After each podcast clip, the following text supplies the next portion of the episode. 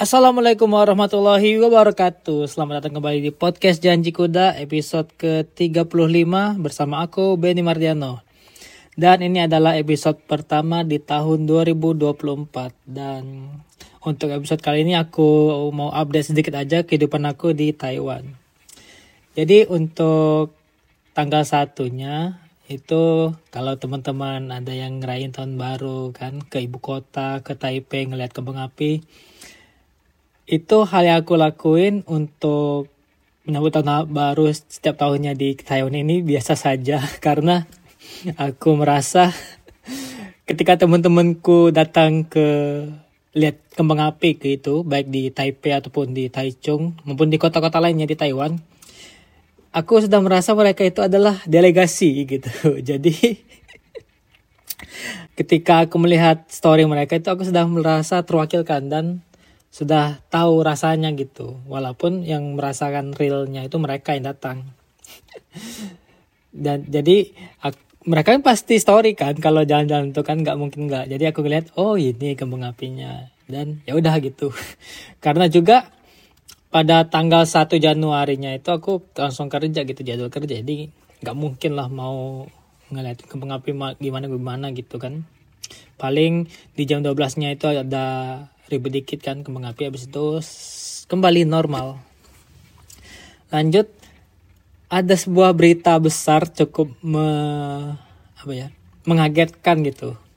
Karena di tanggal 9 Januari kemarin itu pada pada jam sore nggak salah jam sekitar jam 3an seluruh HP orang yang di Taiwan itu bunyi geter gitu ada notif bukan SMS tapi benar-benar notif yang dikirim langsung dari mungkin departemen pertahanannya gitu. Karena pas aku translate dari isinya itu adalah ada peringatan karena ada ini versi bahasa Inggrisnya ya missile flyover Taiwan airspace beware gitu.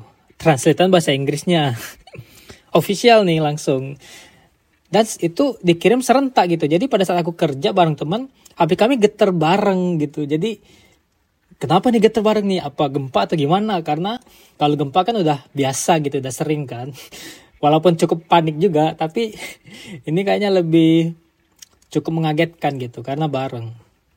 Setelah ngelihat kehebohan itu kan aku mencoba untuk mengkonfirmasi gitu kebenarannya gimana. Dan belakangan itu hanya peluncuran satelit aja gitu. Jadi sempat dibahas juga kok di akun Instagram Niho Indo kalau nggak salah karena kalau itu kesalahan gitu karena banyak orang yang salah mengartikan dari peringatan gitu itu yang maksudnya itu peluncuran satelit di translate-nya itu misil gitu dari Cina.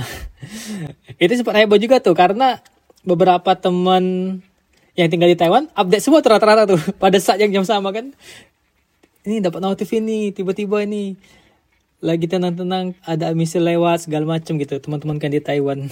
Aku pun juga termasuk orang yang update gitu tentang berita ini. Cukup heboh juga. Lanjut selama bulan Desember Januari ini kan udah masuk ke musim dingin gitu, winter gitu. Dan puncak-puncaknya itu mungkin sekarang gitu.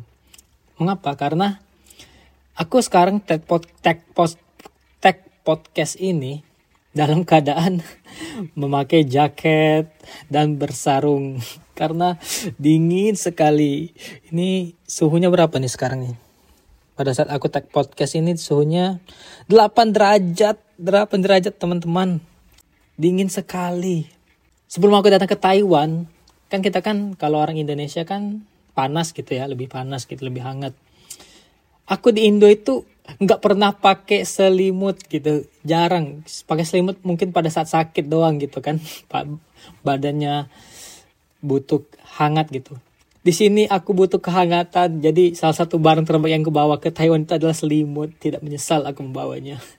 bahkan dua lapis semalam aku tidur itu dua lapis saking dinginnya padahal aku sudah lima sekitar masuk ke tahun kelima di Taiwan ini tapi menurutku kayaknya ini yang terdingin deh. Apa karena aku tinggal lebih ke utara kan? Karena di tiga tahun pertama aku kan tinggalnya di Taichung Tengah gitu. Di Taiwan bagian tengah di kota Taichung. Masuk dunia kerja aku lebih ke utara sedikit gitu. Jadi aku aku ngebayangin kalau misalnya orang tinggal lebih utara lagi kan kayak di Taipei dan sekitarnya itu mungkin mereka lebih effort gitu kan menghadapi cuaca dingin gini. Dan juga aku itu dan juga aku awalnya aku tuh respect gitu sama orang-orang yang tetap beraktivitas di luar gitu. Bahkan ada teman-temanku yang pengen ngeliat salju pergi ke gunung gitu melihat salju itu aku respect sama mereka. Karena selain ngeluarin uang spend waktu mereka juga merelain tenaga mereka gitu menahan dingin untuk melihat salju. Aku sebenarnya aku juga pengen gitu ngelihat salju kan sebenarnya ke Taiwan kan tapi pada saat di sini aku di kosan aja gak sanggup gitu banyak gerak mendep gitu dalam selimut. Sedangkan teman-temanku ada yang ke Gunung Salju Yanmingsan, Alisan, Hehuansan. Wah, gunung-gunung salju tuh. Respect aku sama mereka. Mak makanya inilah gunanya sosmed ya. Ketika aku melihat mereka di gunung salju gitu kan ngeliat salju aku merasa terwakilkan gitu. Sama seperti tahun baru yang tadi aku bahas. Oh gini yang ngeliat salju. Dan juga aku mungkin dari sisi aku pribadi ngeliat salju itu kayaknya bakal ada waktu lain sih untuk aku pribadi untuk melihat salju. Nggak harus sekarang gitu. Dan juga nih aku mau cerita dikit nih. Pada saat semalam pulang kerja kan biasanya kalau cuaca dingin kan udah biasa gitu kan cuaca dingin. Angin juga pernah aku bahas di episode episode sebelumnya angin ketika angin kenceng itu emang harus hati-hati lah gitu kan berkendara. Semalam itu gerimis terus anginnya kenceng jadi combo mereka. Double gitu. Jadinya awalnya aku pada saat motor itu tanganku nggak pakai sarung tangan pakai jas hujan aja. Terus tanganku nggak aku pakai sarung tangan itu jalan motor tuh kayak lima menit awal itu udah mati rasa tanganku gitu. Jadi aku sempet tuh sempet minggir dulu gitu pasang sarung tangan baru lanjut gitu. Mungkin itulah proses adaptasi aku sendiri gitu. Walaupun sudah tahun kelima harus beradaptasi lagi dengan lingkungan-lingkungan baru. Dan juga cuaca-cuaca yang dalam tanda kutip ekstrim gitu. Bagaimana cara aku menghadapinya. By the way saking dinginnya hari ini aku tuh punya jadwal untuk jalan-jalan loh hari ini. Sekitar empat atau lima hari kemarin teman ada teman ngajak jalan gitu ke Ben ke sini Ben. Oh, oke okay, mau kapan? Rencananya hari ini nih. Pas ngelihat suhunya suhu hari ini tuh kayaknya suhu terendah di hari-hari atau seminggu satu minggu dua minggu terakhir gitu jadi ini adalah hari ini atau dan juga besok itu terendah suhunya gitu. Dan aku mengambil kesimpulan kayaknya next time aja deh.